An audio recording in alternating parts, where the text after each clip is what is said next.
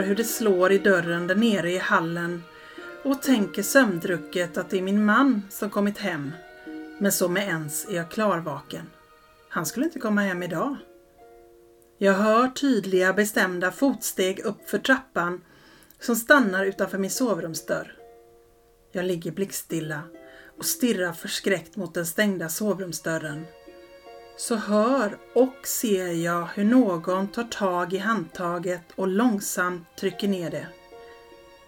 Tiden känns som om den står stilla och jag väntar med fasa på vad eller vem som ska öppna dörren. Men ingen kommer in. Istället hör jag hur någon långsamt släpper handtaget och dess fotsteg går genom vardagsrummet mot min dotters rum och jag hör hur dörren öppnas. Jag tittar på klockan och den är strax efter klockan två på natten och jag vet, jag vet att ingen är hemma mer än jag och min dotter.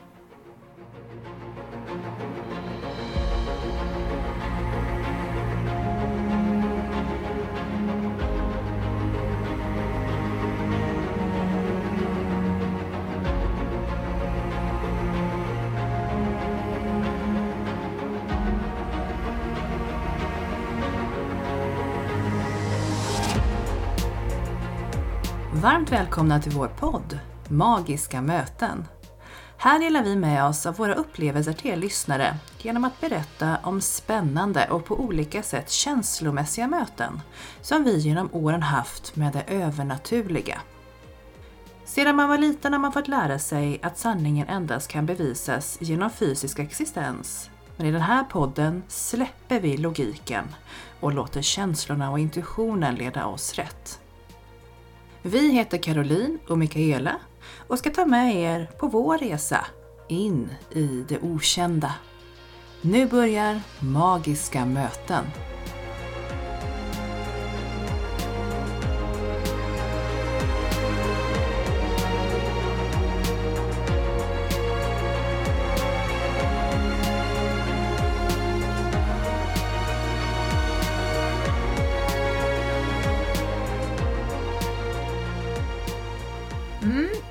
Idag blir det åka av kan man väl säga. Idag kommer vi att ta en story som eh, är eh, rätt så skrämmande. Jag tyckte den var riktigt obehaglig första gången jag hörde den. Nu har jag hört den några gånger. Men jag får ju fortfarande kalla kårar längs med hela ryggen när du läser in storyn. Så att eh, behöver vi varna känsliga lyssnare idag tror du eller? ja, är man mörkrädd så kanske man inte ska lyssna. Jag vet inte. Nej, så Nej farligt det är det inte så kanske farligt. Men, ehm, men det handlar ju om spöken. Mm. Och eh, hur du på något sätt blir hemsökt. Ja, precis. I ett av mina hus som jag har bott i. Mm. Som, som jag vill säga var riktigt hemsökt. Ja. Ja. Så det blir spännande. Ja, det blir spännande lyssning. Eh, när vi låter Mikaela ta oss med eh, in i andarnas makt.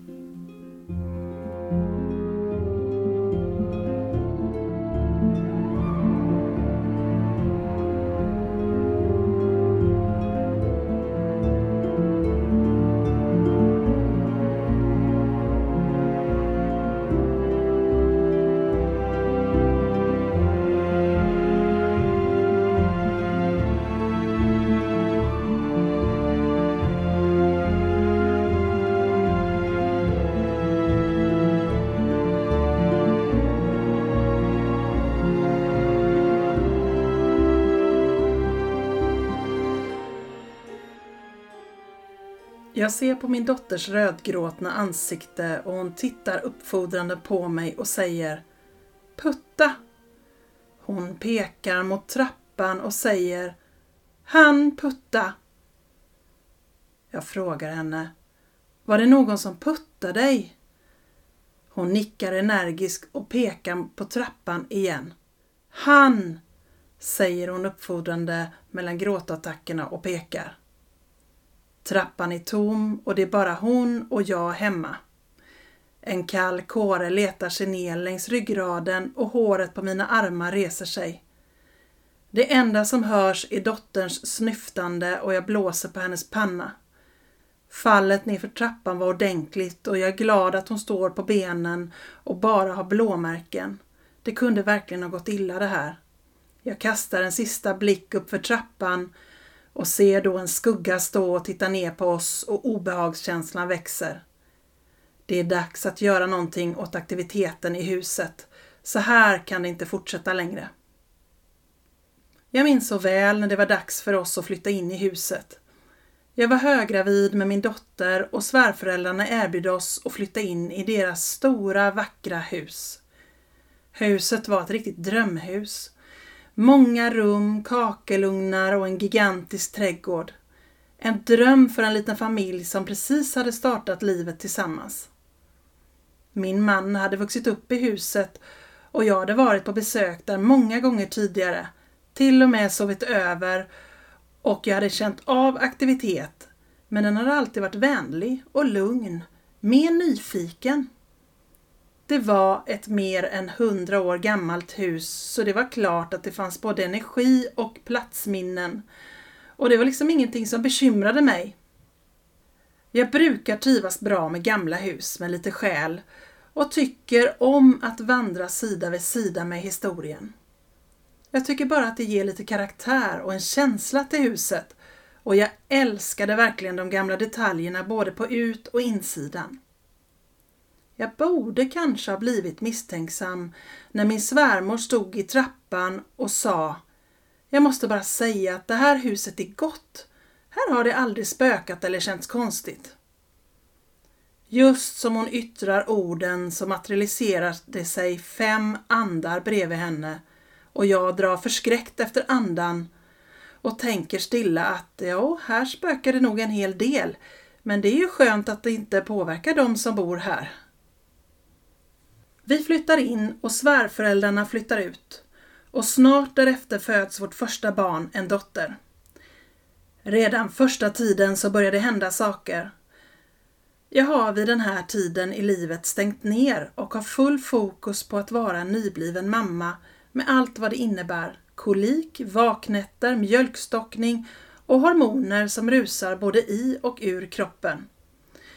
Jag vill eller orkar inte ha fokus på det okända utan har en tid bara försökt att stänga det ute ur mitt liv.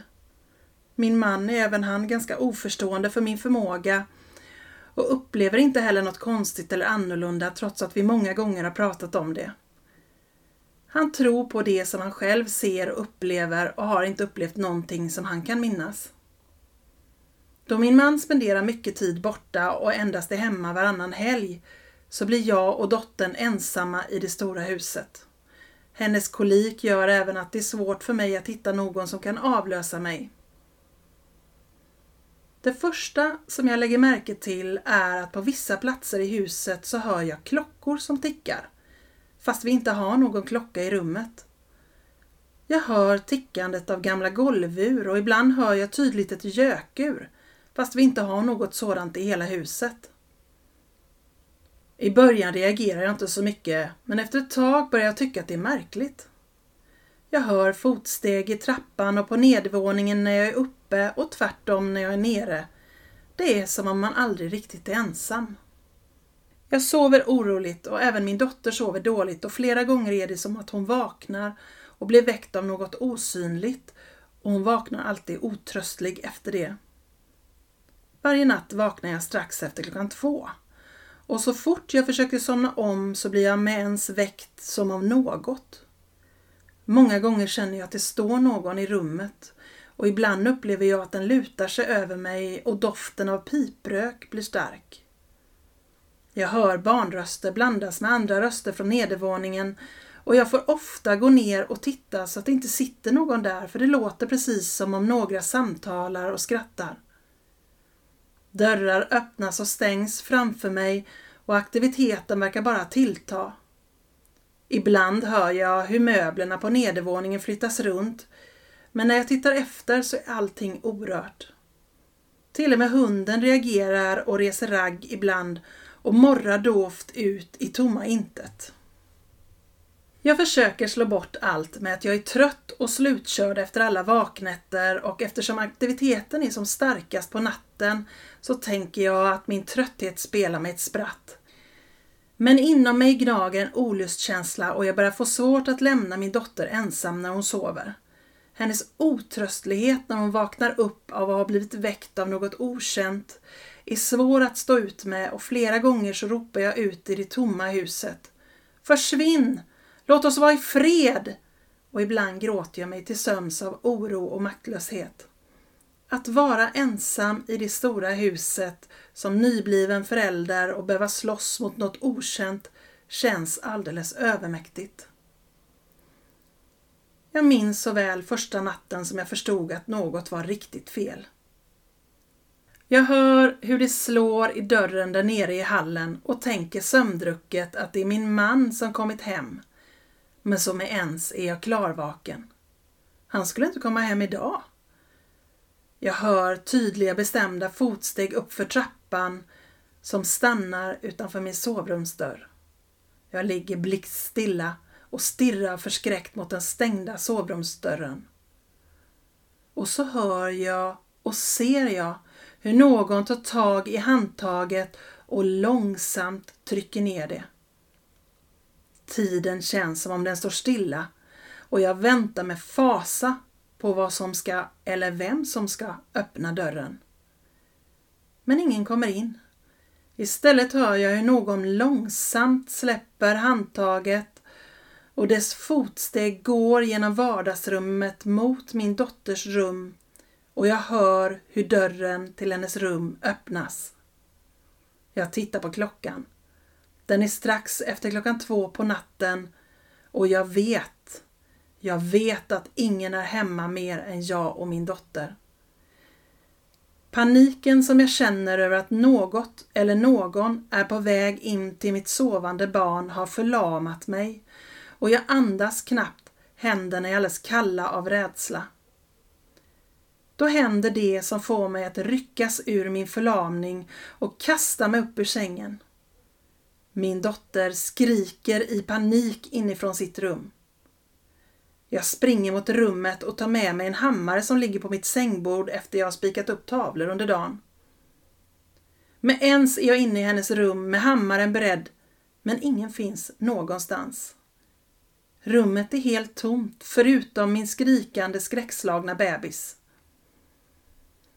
Jag tar henne med till mitt sovrum och sitter där med henne i min famn tills det ljusnar och jag vågar börja röra mig igen. Från den natten så får hon sova inne hos mig och ofta vaknar jag på natten av samma procedur. Steg upp för trappan som stannar utanför mitt sovrum, handtaget som trycks ner och sedan steg bort mot dotterns rum. Även hunden börjar sova med oss och varje natt när hon hör fotstegen så morrar hon dovt tills de har försvunnit. När jag inte står ut längre så ringer jag en vän som är medium och hon kommer och tar med sig några vänner som försöker rensa aktiviteten i mitt hem. Det blir lugnare ett tag, men vissa saker försvinner inte och jag bara försöker lära mig att leva med det. Min dotter blir äldre och börjar sova i sitt rum men vaknar varje natt strax efter klockan två och går då upp och leker. Jag kan inte räkna de otaliga gångerna som jag suttit och halvsovit på en leksaksstol medan hon glatt lekt med vad som verkar vara någon. Hon konverserar, får svar och interagerar med någon helt osynlig natt efter natt. Det här pågick i flera gånger i veckan trots att hon började på förskolan och borde vara trött efter sina dagar där. Men när jag väntar barn nummer två så ökar aktiviteten igen och det är även här som min äldsta dotter blir puttad ner för trappan. Hon vill inte heller längre sova i sitt eget rum och hennes mardrömmar ökar. Det är även här som jag får allt svårare att stänga ute min gåva. Jag börjar få syner, drömmar och känner av andevärldens närvaro mycket starkt. Men eftersom jag inte varken vill eller kan till fullo se vad det är som rör sig i mitt hus så är jag rädd. Jag är jätterädd. En dag när jag gör mig i ordning så ser jag ett handavtryck på spegeln. Jag torkar rent spegeln och lämnar städsakerna i städskåpet och återvänder till badrummet. Handavtrycket är tillbaka. Det här fortsätter över lång tid och jag låter till slut städsakerna stå inne i badrummet. Handavtrycken dyker upp på olika ställen, på fönsterrutor, på speglar och en gång ute i landet i jorden när jag planterade växter. En dag när jag kommer in i badrummet så ser jag handavtrycken bildas framför mina ögon. Då backar jag ut ur badrummet, stänger dörren kvickt och tar jackan och dottern och lämnar huset. Någon vecka senare när jag har duschat så ser jag att det står någonting skrivet på spegeln och när jag närmar mig så ser jag nya bokstäver som avtecknar sig när jag står och tittar. Alla hår på kroppen reser sig och kalla kårar går längs min, min rygg. På spegeln framför mig står det Se mig. Till slut finner jag mig och skriker efter min man. Som inte alls tycker det är konstigt eller undligt. Säkert bara någon gäst som har velat skoja. Men jag stod och tittade på spegeln samtidigt som bokstäverna materialiserade sig. En och en och jag kände den starka närvaron. Så jag visste att det inte var en gäst som hade velat skoja. Det här var någon som absolut ville få kontakt. Nere i källaren finns tvättstugan och även en bastu. Bastun används mest för att hänga tvätt i och bastudörren är uppställd med en kvast för att luften ska cirkulera. Jag har alltid en olustkänsla i källaren. Den är stor som resten av huset och har stora stenmurar som väggar och många rum. Det är som en annan energi när man går ner för trappan till källaren. En mer förtätad energi och man känner sig alltid påpassad. Som om någon ser på en eller som någon kan hoppa fram ur en vrå för att skrämmas. Som småbarnsförälder så blev det ju en hel del tvätt och därför många besök ner i källaren.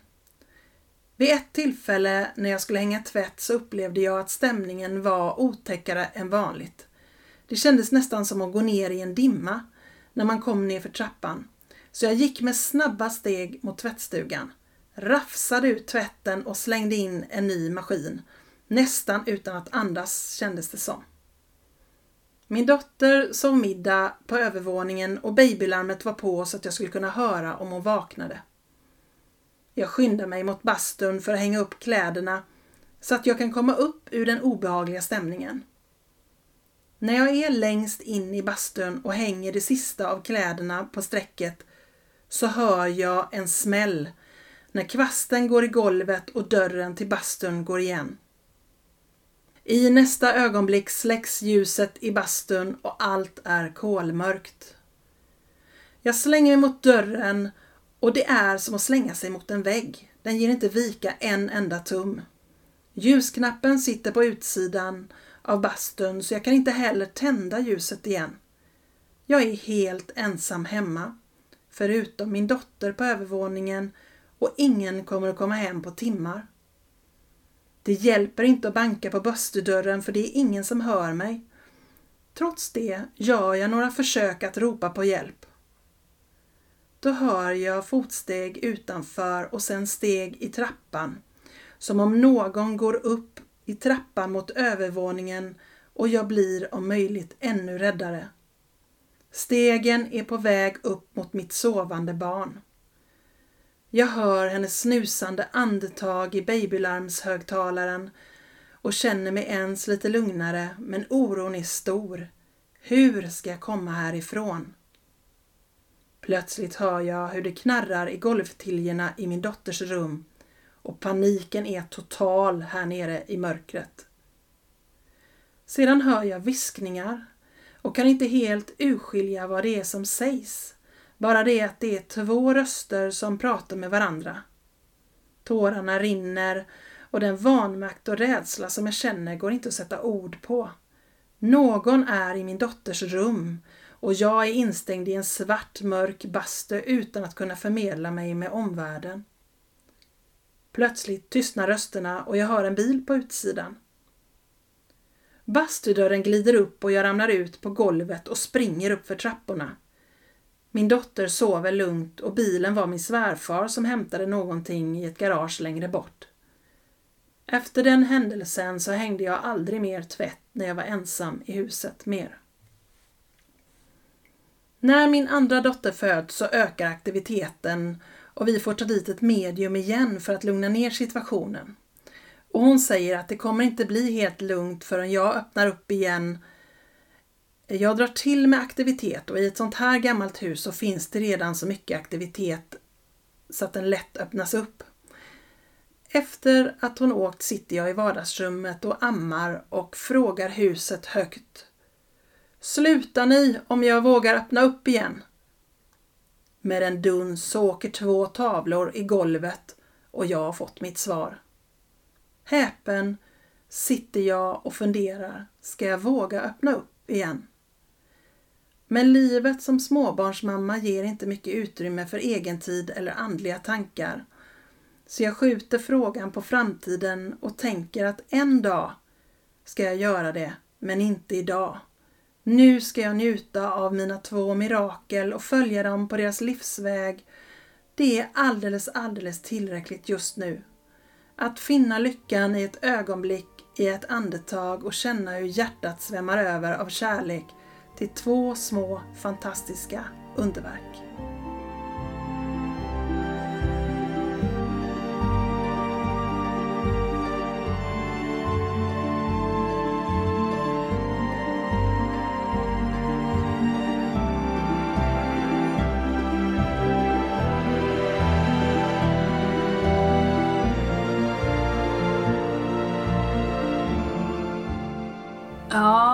Mikaela, hur kan man bo i ett sånt här hus? Ja, jag vet inte. Jag gjorde inte det jättelänge ska jag säga. Jag, jag överlevde i tre år. Sen, sen blev det inte längre, tyvärr. Av andra orsaker i och för sig. Det var inte spökena. Men, eh, men det var en ganska stor utmaning med så mycket aktivitet i. Och inte bara aktivitet tänker jag, utan ganska negativa Ja, upplevelser som måste ha skrämt eh, livet ur dig flera gånger. ja, det gjorde det. Och framförallt det som var otäckt och jobbigt det var att det liksom riktade sig mot mina barn. Att jag kände väldigt tydligt att eh, andeaktiviteten på något sätt ville ta mina barn ifrån mig. Alltså, jag var inte riktigt 100% välkommen i det här huset, det kände jag. Och det kände jag från första dagen jag flyttade in att eh, jag var bara en besökare. Det här kommer aldrig bli mitt hem. Nej. Eh, det talade huset väldigt tydligt om för mig. Men du lyckades ju ändå hålla dig kvar i tre år då. Ja, det gjorde jag. Om man tänker att det var din känsla från första dagen. Ja. Men det är väl också så att eh, när man ser någonting på utsidan som ser jättevackert ut och som känns, alltså den hade ju, det hade ju alla förutsättningar att vara precis som jag berättar här, mitt drömhus och precis det som jag absolut mest ville ha i hela världen. Skapa min familj och, och mitt liksom lyckliga framtidsliv i. Men eh, nej, så var det inte riktigt. Nej. Började de här aktiviteterna från första dagen också eller växte de i styrka allt eftersom? De börjar från första dagen och det, jag kommer ju så tydligt ihåg den här när min svärmor står i, i trappan och säger till mig att Men det här huset är så snällt och gott, jag har aldrig upplevt någonting här. Och då är det ju också en person som inte tror på sånt här överhuvudtaget och som inte, som inte är så andlig eller öppen för de här sakerna heller. Nej. Men eh, allt det bara det har varit ett jättegott hus. Och de här andarna tornar upp sig bredvid henne och jag känner direkt att det här Nej, kändes inte så välkomnande för min del. Nej. Eh, men jag tänkte att ja, ja, de kanske bara... Jag har inga problem på, liksom med att leva sida vid sida med andevärlden. Det känns ganska naturligt för mig. Men jag kände direkt att jag var inte välkommen. Men tänker du att ehm, hon kanske också sa så, din svärmor, för att den här aktiviteten riktades inte negativt mot henne och hade inte gjort? Nej, jag tänker det också. Hon var nog välkommen på ett annat sätt än vad jag var. Mm. Det var bara min känsla. Ja. Det, det stämmer nog. Mm. Liksom om, man, om man ser på det i efterhand så här så kan man nog se, se att det var så. Att det var mer riktat mot dig? Ja, det var det nog. Och också naturligtvis för att jag var öppen för det. Mm. Att det kom någon som kunde faktiskt eh, känna av dem så fick de ju min uppmärksamhet också. Nej, den aktiviteten ökade ganska markant från första dagen. Mm. Men du såg fem andar materialiseras första gången du skulle sätta in resväskan eller börja packa upp. Eh, sedan har du ju beskrivit några händelser som har varit rätt så skrämmande i din story. Mm. Hur mycket kontakt tog du med andarna eller genom din mediumvän när hon kom på besök? Och så, hur mycket fick du reda på om vilka det var som var där och faktiskt störde ordningen? Jag fick reda på ganska mycket eh, utav henne. Men just då var jag liksom på en plats i livet där jag kände att eh, jag inte ville eh, ha en uppkoppling själv till det andliga. Jag hade tagit en paus och jag behövde få ha den pausen. Det var viktigt för mig i mitt liv.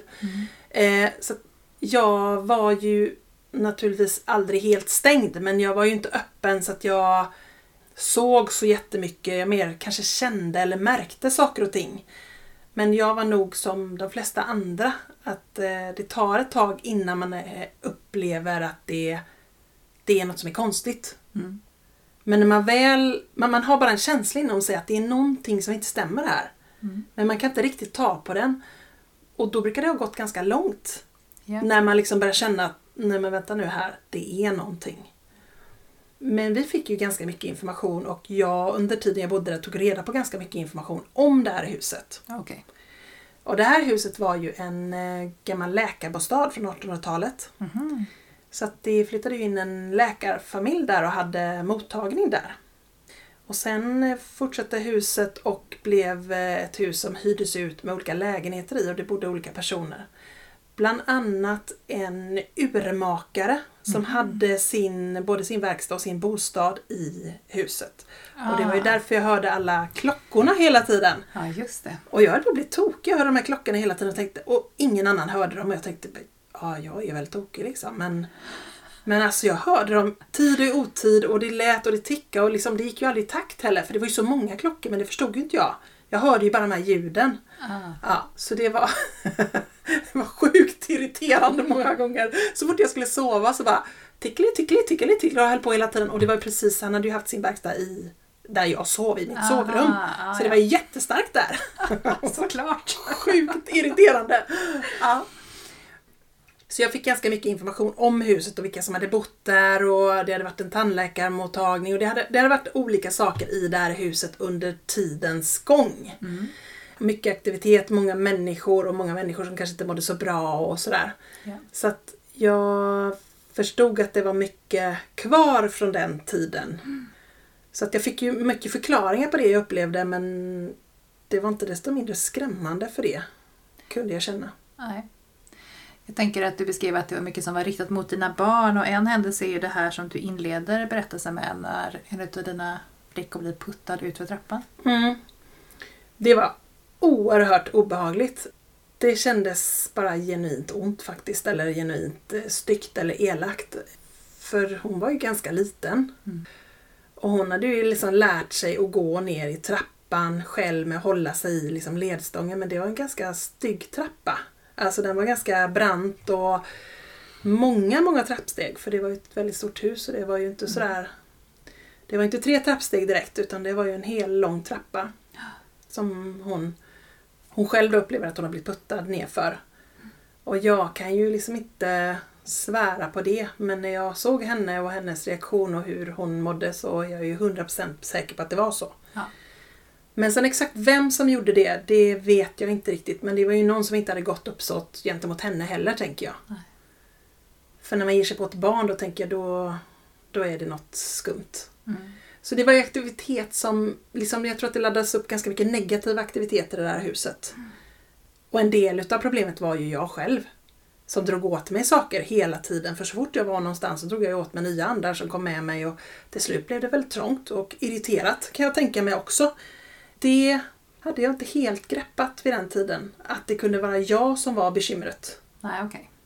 Jag tänkte att det måste bara höra hemma med huset för jag hade bott på andra platser och det hade ju inte alls varit lika mycket fastän jag var ganska nedstängd. Men tänker du att platsen i kombination med din förmåga då som du försökte att skärma dig ifrån gjorde att det drog igång Absolut, det tänker jag. Liksom? Det tänker jag. Det var en dålig kombination. Mm. Förstår.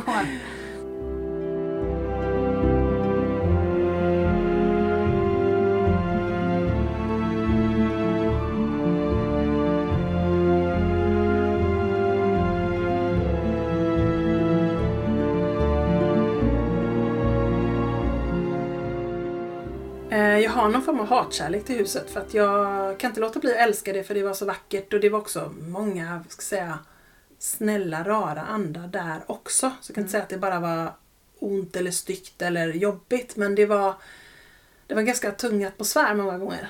Det var för mycket jobbigt Det var för, jag tänker att det var för mycket energier, för mycket som inte som, för mycket som var oförlöst i det huset. Var dina barn så pass stora så att de minns någonting av det här själva? Nej, Nej. det gör de inte. Ehm, men de har ju varit i huset under hela sin uppväxt. Mm. För det huset är ju fortfarande i min, min exmans ägo, eller i familjens ägo. Mm. Så att eh, de är ju fortfarande på besök i huset. Ja. Men eh, senast jag frågade så sov de gott när de var där och så. Ja, men då så. Så att det var nog ganska mycket eh, kring mig, tror jag. Mm. Om jag liksom ser tillbaka med lite klara glasögon på det hela. Mm. Mm. Precis. Det här obehagliga när det är någon som går upp för trappan, tar i ditt dörrhandtag, du ligger i stort sett paralyserad och sedan hör du hur det går in till din dotter och skrämmer slaget av, eller ur henne. Mm. Skrämmer henne så att hon vaknar och skriker. Vad, vad tänker du att det var? Eh, ja men det var i någon form av andaktivitet. Men jag är ju inte säker på att den var ute egentligen efter att skrämma henne. Utan den var ju mer ute, var mer nyfiken och ville ha kontakt. Hon är ju också öppen. Mm. Eh, det vet ju du Mm. som känner henne. Ja. Eh, att, ehm, så att jag tänker att det var ju någon som var nyfiken på henne mer än att de egentligen var stygga. Men det blev ju en negativ sak utav det. Och det, det smittar ju av sig i alla hennes läggsituationer så hade hon ju lite panik. Och även liksom när hon var på dagis så vaknade hon upp och skrek i skräck liksom, när hon hade sovit middagsvila och sånt. Vilket gjorde att hon fick sluta sova middagsvila ganska snart för att hon eh, det var så traumatiskt. Hon, det tog så lång tid för henne att lugna sig efter hon hade vaknat så obehagligt. Och det har ju följt med henne i livet får man ju säga. För att hon var väldigt stor innan hon kunde sova borta och sådana saker. Mm. Då var hon på väg in i vuxenvärlden. Ja, ja. Så att det, det här med att sömnen blev så illa påverkad för henne och, och de sakerna. Det, det har påverkat henne väldigt mycket. Mm. Men ibland så beskrev du också att hon vaknade upp på natten och sen kunde sitta och leka i flera timmar. Det var ju också någonting eh, som, som var en ganska märklig tilldragelse. Ehm, Men hon vaknade i en viss klockslag vid tvåtiden och gick upp och lekte. Och hon satt verkligen och lekte tillsammans med någon. Hon pratade med någon, hon flyttade klossar, hon drog barnvagnar, hon spelade spel, hon lekte. Alltså, det här höll på ja, så länge vi bodde där. Mm. Hon lekte med någon, hon lekte med ett annat barn. Ja. Det kunde jag förnimma och därför så kände jag inte att det var jätteobehagligt för jag kände en barnenergi. Men det är ju, samtidigt så var det ju naturligt för mig som också har lekt med, med spökbarn när jag var liten. Ja. Men det är ändå lite obehagligt när man ser sitt barn interagera med någonting som man inte själv ser. Eh, och jag visste ju aldrig riktigt om det var någon som skulle vara dum eller om det, alltså så. Jag visste ju inte riktigt vilka som var, som var på våran sida och vilka som inte var det. Så kändes det lite grann i det huset. Det kändes som det fanns två maktkamper på något sätt. Några som tyckte om att ni var där och några som Ja. inte ville att ni skulle vara kvar. Ja, lite den känslan hade jag. Men mina barn trivs ju gott där fortfarande och har inte, har inte upplevt någonting negativt. Nej. Med att de kan känna att det finns en spänning i huset och att det, de känner att det finns en aktivitet och så men de känner fortfarande att de, de är välkomna så att säga. Mm. Och den känslan hade jag ju aldrig riktigt. Nej, och efter den här berättelsen som du avslutar med också att eh, det händer någonting i källaren och du verkligen blir instängd och inlåst. Mm. Det, det känns ju verkligen inte som att det är något gott uppsåt i det. Nej, och sen fick jag höra senare efter jag hade flyttat ut ur huset tror jag det var att ehm, det var ju en gammal läkarbostad och eh, där hade de där nere i källaren haft en, ehm, en typ av fängelsehåla eller något liknande där de spärrade in sådana som skulle ner till mentalsjukhuset i Göteborg. Så det hade ju suttit människor där som inte mådde sådär jättebra inspärrade där nere. De energierna tror jag fanns kvar väldigt tydligt utav människor som inte mådde sådär jättebra. Och då tänker du att de gjorde samma sak mot dig? Ja, någonstans. Mm. Eller kanske att det var den som hade spärrat in dem där som spärrade in mig också. Jag vet Okej. inte. Nej.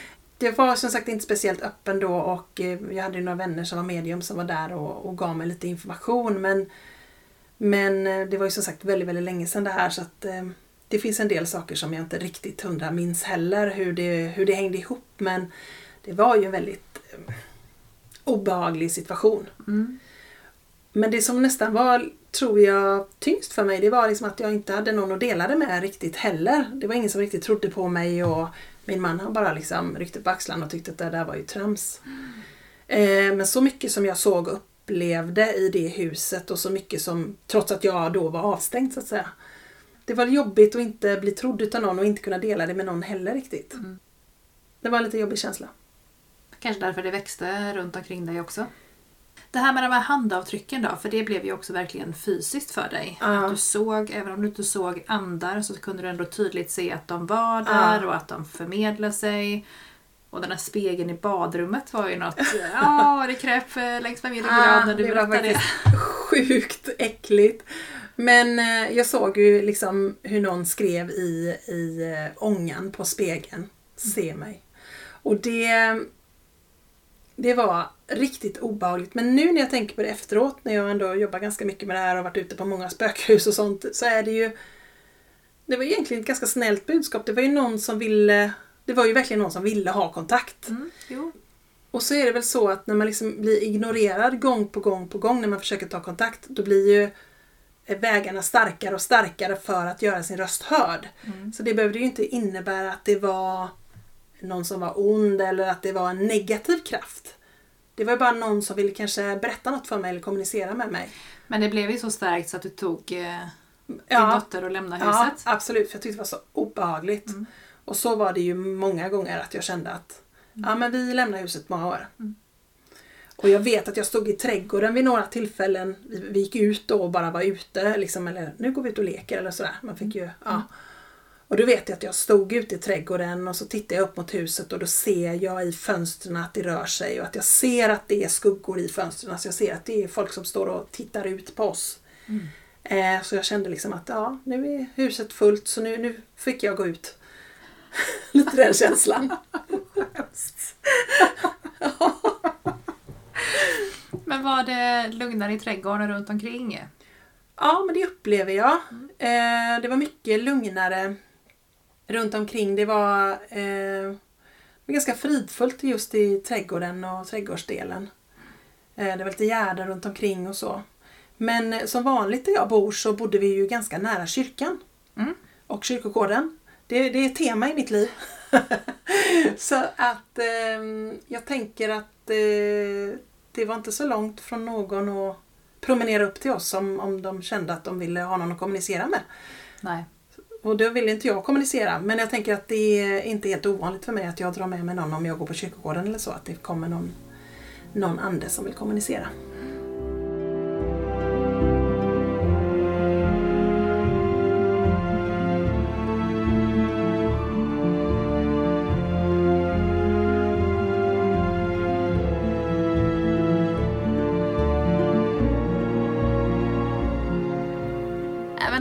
Mina öron låter det här ungefär som att du sitter och återger en skräckfilm eller har levt i en skräckfilm i tre år.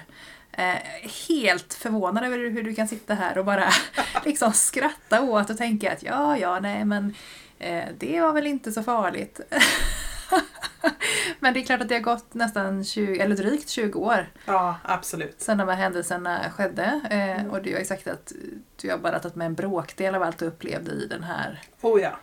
eh, under de här tre åren och i det här huset. Mm. Så någonstans så är jag helt förundrad över att du orkade leva där så länge. Det kan jag vara lite grann också nu när jag ser på det med andra ögon. Men, men just då, just där så kändes det som att eh, Nej men det var ju, alltså Ja, jag hade ju inte så mycket val heller tänker jag. Utan man Nej, var nej. ju där uppe i det och sen var jag ju så upptagen med att få barn. På ett och två barn. Så att jag hade ju liksom ehm, Hade mitt fokus riktat någon annanstans. Mm. Men jag har ju många minnesbilder från det stället eh, som liksom alltid finns kvar på min näthinna. Så är det ju. Mm, förstår det. Eh, jag tänker de här andarna som materialiserade sig första gången du eh, skulle packa upp och eh, din svärmor berättade att här är det så trevligt och här spökar det minsann inte. Var det de fem andarna som du sedan upplevde var de som drev mest? Eh, eller var det, du pratade om att det kom in andar ibland från, från kyrkogården och du tog in nya energier och sådär. Eller? Jag vet inte, vissa saker var platsbundet. Så det var, gick ju som på en loop om man tänker att det kom åter och åter och åter igen. Vad var det för händelser till exempel? Till exempel de här stegen upp för trappan. Det var ju någonting som, som aldrig slutade. Nej. Så det, det höll ju på. Det var väl även andra saker som, som... Alltså jag kan inte riktigt svara på det för jag upplevde att vi hade ju ja, vi hade ju ganska ofta en sån typ av rensning där med några medium som kom och hjälpte till och så. Men det kom ju hela tiden nya saker eller, eller liksom, det var som att skala av lagren på en lök på något sätt. Mm. Det blev liksom, man har tagit bort det, okej nu är det borta, men då kommer det och så kommer det. Så det är något hus som man aldrig någonsin kan bli fri från allting i. Nej. Men eh, det kan ju bli absolut lugnare. Mm. Eh, Men du pratar ungefär som bildligt som en lök. Tänker du att du också la på lite lager på lager utifrån det du plockade med dig hem kanske? Ja, kanske. Mm. Lite svårt att svara på om vad som var vad i den här ekvationen men eh, min medverkan var ju i alla fall inte positiv. Nej. Tyckte varken huset, andarna eller, eller jag själv. Nej, precis. Men jag tänker att du också beskriver att du har någon form av hatkärlek till huset. Vad är dina starkaste positiva minnen därifrån då? Ja men det, det var ju ett fantastiskt hus som man bara älskar. Det är ett jättestort hus och det är fullt med gammal, gammal stil och gamla, liksom, gammal historia i. Som, är, som jag tycker är väldigt värdefullt och eh, många gamla möbler och mycket tradition i det huset som jag absolut, och jag har ju många positiva familjerelaterade händelser där. Jag fick mina båda barn och jag har firat både jular och nyårsaftnar och, och födelsedagar och allt vad man kan tänka sig i det huset. Så jag har jättemycket positiva grejer och jag hade ju aldrig bott kvar där om inte det var överhängande positivt. Men ehm, jag har ju en del andra minnesbilder också naturligtvis. Men eh, framför allt så har jag mycket positiva familje, familjekänslor till Mm. huset. Mm. Absolut. Men vi hade ju även ehm, sommarhus där det också var ganska mycket aktivitet. Ja. Eh, bland annat så hade mina svärföräldrar ett hus eh, som, eh, som de restaurerade och gjorde ordning. Ett gammalt jättefint eh, hus som hade gått i släkten. Och eh, det hade mycket historia med sig. Och där hade det bott en kistmakare. Mm. Och han tillverkade kistor ute på logen. Han hade en liten loge till, eh, till huset. Och eh, han var väl lite synsk. Så att eh, innan någon skulle dö, så tre dagar innan så gick han och började mäta människor. Och då visste alla att inom tre dagar så dör den här människan. Nej men gud, Ja, då hade han ganska- kistan klar. Ja, då var kistan klar. Åh, ja. Det var lite läskigt. Så han var lite skum. Och, och liksom lite speciell och kanske inte helt... eh, Man ville väl inte ha med honom på kalas kan jag tänka mig i bygden när han kom och, med sin måttstock. Eh, Så det var ju många liksom spännande historier kring de här husen som fanns i den här familjen. Och eh, jag såg den här kistemakaren vid ett tillfälle eh, på ett kalas vi hade. Eh, och han närmade sig en person som senare gick bort ganska tidigt. Så det var lite obehagligt. Du såg honom som Ja, ande. jag såg honom som ande. Och han ställde sig nära Han ställde då. sig nära. Mm. Och det var lite obehagligt. Men då kommer han som ett dödsbud även från andevärlden. Så kändes det. Mm. I, det. I den situationen så kändes det verkligen så, som Ja. att han var det. Men det var Eh. inte tre dagar eller? Nej, det var inte tre dagar. Nej. Var det inte. Men, eh, men det, det säger ju historien, sen vet man ju inte hur sann den historien är heller. Nej. Det här är ju bara någonting i en skröna som har blivit återberättad. Mm. Fast då fick ju du ändå lite... Jag fick lite samma känsla. ja. eh, men där kunde jag också uppleva en del saker eh, Mm. i de husen som, som fanns som semesterbostäder också. Så det fanns många hus i den här släkten som var väldigt ehm, ja, Ja. mycket platsbundna och eh, sådana andar som var runt. Så det var spännande. Gud. Ja, jag förstår att du hade att göra. Ja, lite så. Jösses. Men gud. Men hur kände du igen honom när han kom då? Eller hade du sett någon bild på kistmakaren när han materialiserade sig liksom som spöke så att du kunde se honom? Eller fick du bara en känsla av att det var han? Nej, eller men- hur visste du att... Det var ett sommarkalas. Alla var klädda i sommarkläder. En grillfest om ni tänker er. Mm. Så det var ju inte... Och det var på sommaren. Och helt plötsligt kommer det en man med hög hatt och frack gåendes. Mm. Det var inte så svårt att lista ut att han inte riktigt hörde till det kalaset. Nej. Plus att alla inte såg honom. Nej. Det var självklart för mig och han kom ifrån sin loge så att säga, eller från det stället. Ja, just det. Så att, eh, ja. Ja, Ja. Spooky. spooky verkligen. Ja. Har du sett honom fler gånger? Bara en gång. Och det var ju också på hans, i hans hem, Ja. eller där, där han hade levt och bott. Men det fanns många spännande olika spökhistorier och rövarhistorier om de här ställena. Så att eh, vi kanske kommer komma åter till det så småningom, Ja. tänker jag. Ja, det låter ju jättespännande. Ja. Och lite skrämmande. ja, lite skrämmande.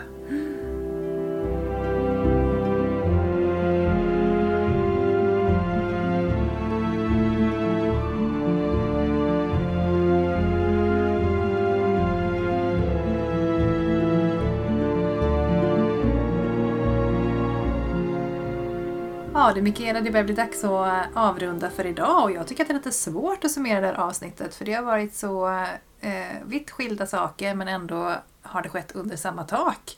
Eh, och jag är rätt tagen av den här stunden. Jag sitter här och är alldeles... Åh! har svårt att överhuvudtaget finna ord för att eh, ja, veta hur jag ska ta till mig det. För jag tycker att det är riktigt obehagligt. Ja, och så var det ibland. Och ibland var det riktigt bra. Men jag tänker att det, tanken med det här är ju inte att skrämma slaget på människor och tänka att oh, de vågar inte gå in i hus och vågar inte bo och allt sånt där. Men ehm, ibland ska man kanske vara lite noga med vart man väljer att slå sina bopålar ner. Mm. För det kan ju finnas ehm, hus eller så som är byggda på platser där det finns mycket aktivitet även om huset är nybyggt och så.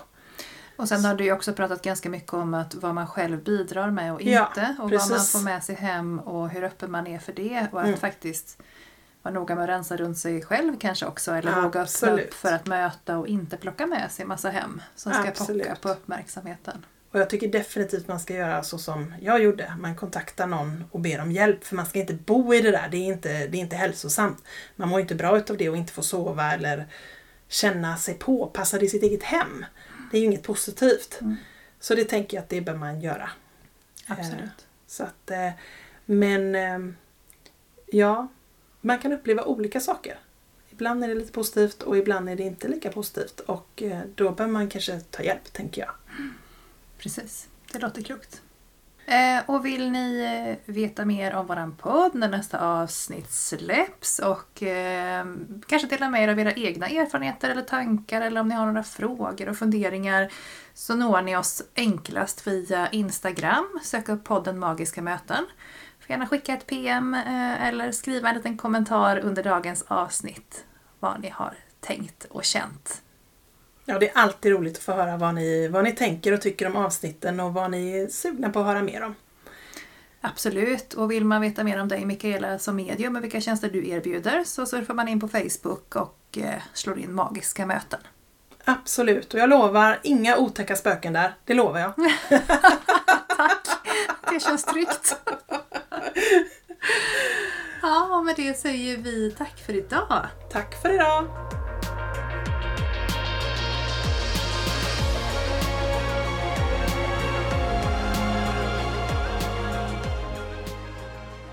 Sedan man var liten har man fått lära sig att sanningen endast kan bevisas genom fysisk existens. Men i den här podden släpper vi logiken och låter känslorna och intuitionen leda oss rätt. Tack för att ni har lyssnat på Magiska möten.